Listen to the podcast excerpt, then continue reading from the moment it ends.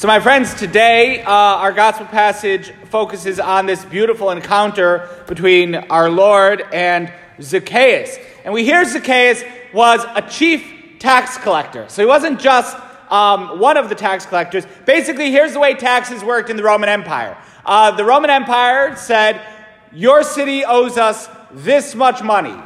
Do whatever you want to get it, right? And we're not going to pay you at all to collect the taxes. So, uh, what do you do?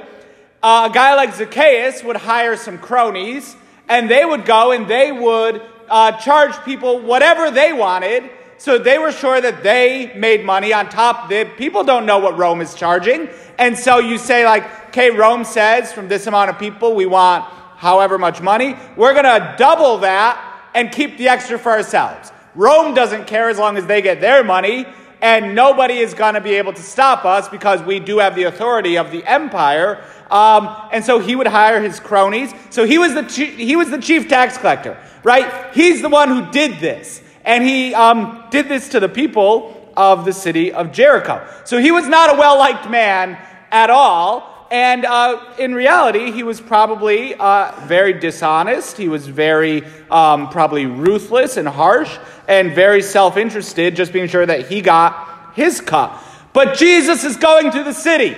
And so nobody is off limits to the mercy of God. Nobody is off limits to the pull of divine love. And so Zacchaeus sees this thing going on and he wants to see. Maybe he's heard stories of Jesus. Um, maybe he has, you know, heard about miracles. He's heard about all that. And the crowd is so interested in, he probably knows what he's doing is wrong. And so, you know, there's this thing, like, this is the opportunity. But Zacchaeus is a short guy. Um, he's short in stature, we hear. So, what if now, again, also being a chief tax collector, he's probably not a young man, middle age uh, at least. And so he runs, which you're not allowed, that is not a dignified thing uh, for a prominent person to do, to run. And he climbs a sycamore tree. He climbs a tree right? Again, this is not very dignified of him to do, but Jesus is coming, so it doesn't matter. And I think that's the first point that we learn from Zacchaeus. Uh, first, no matter who we are, and no matter how bad what we've done is, it doesn't matter. Nobody is off limits to the mercy of God. Nobody at all. And so, no matter what, we can't consider ourselves disqualified. But then Zacchaeus doesn't care about propriety when seeking to see the Lord. He doesn't care about being sure that nobody, um, thing, he doesn't care about embarrassing himself. He runs and he climbs a tree so that he can see our Lord. We have to be sure that we don't put propriety uh, and public opinion, a public propriety, over our encounter with God. Our encounter with God is the most important. And so, whatever other people say, um, whatever their thoughts may be, however uh, unpopular uh, to hold fast to the truths of the faith may be. Um, we shouldn't allow embar- we can't be worried about being embarrassed. Zacchaeus kind of follows this up that when Jesus comes by and says, I need to stay at your house tonight. Zacchaeus, come down, get out of that tree. Come down quickly. I'm going to stay at your house tonight. And then people ridicule our Lord. With Zacchaeus standing right there, people ridicule our Lord. He's going to stay at the house of a sinner. But it's a detail that I love, and we had a, a priest in seminary who would always, you know, use this phrase. Zacchaeus stood there. He stood there. He said to the Lord, he had this beautiful, generous response we're going to get to in a minute. Um, but he stood there. It doesn't matter the ridicule, it doesn't matter the embarrassment. Zacchaeus stood there and responded to the Lord. He desired this beautiful moment of conversion. He wasn't worried about embarrassment or ridicule, but he stood there and he responded to the Lord. It could be so easy, it could be so, so easy to give in to peer pressure when people tempt us um, to act contrary to our faith. And we need to learn from this chief tax collector um, to just stand there and hold fast to our Lord, to not allow public criticism uh, to sway us, to not allow embarrassment to sway us. No, no. Don't worry about the fact that it's Saturday night and it's daylight savings time and you need to go to Mass tomorrow. Um, have another drink and another drink at this party and another drink. No, no, I'm good. I need to go home. I need to be able to drive. And so I need to drink responsibly and I need to be able to get up for Mass. And we're, no, no, have another. Stand there and say, no, I go to church.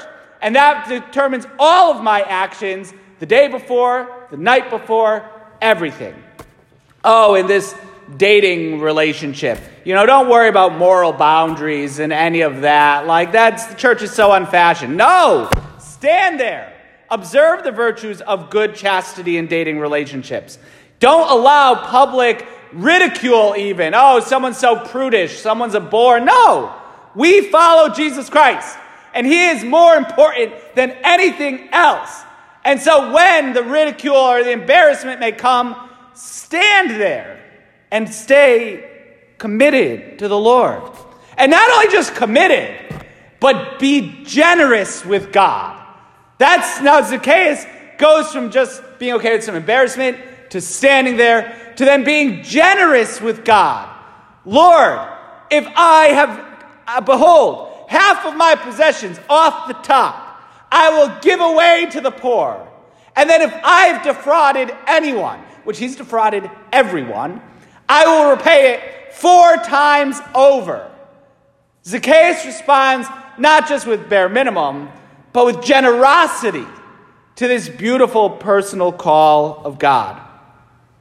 We, when we stand there, we don't allow public criticism, embarrassment, peer pressure to deter us from living the faith and following our Lord and observing the commandments, well, then we also need to respond not just with that bare minimum, but now with generosity.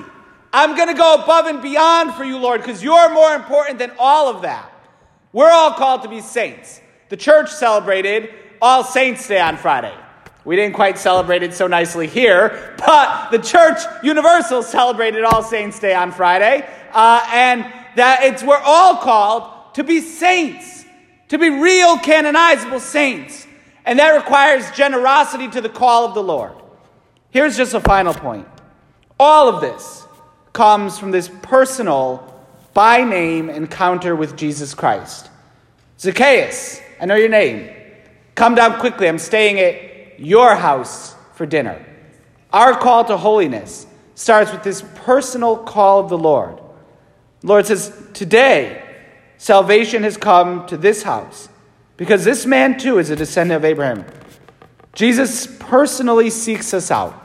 When we respond with fortitude against any kind of public embarrassment or criticism, and when we respond even more with generosity, it's all based in that personal call of God to each one of us to be canonizable saints. We give everything for the person of Jesus Christ. Not for just the cause of the corporate church, not just because, you know, even this can become a type of peer pressure environment. No, no.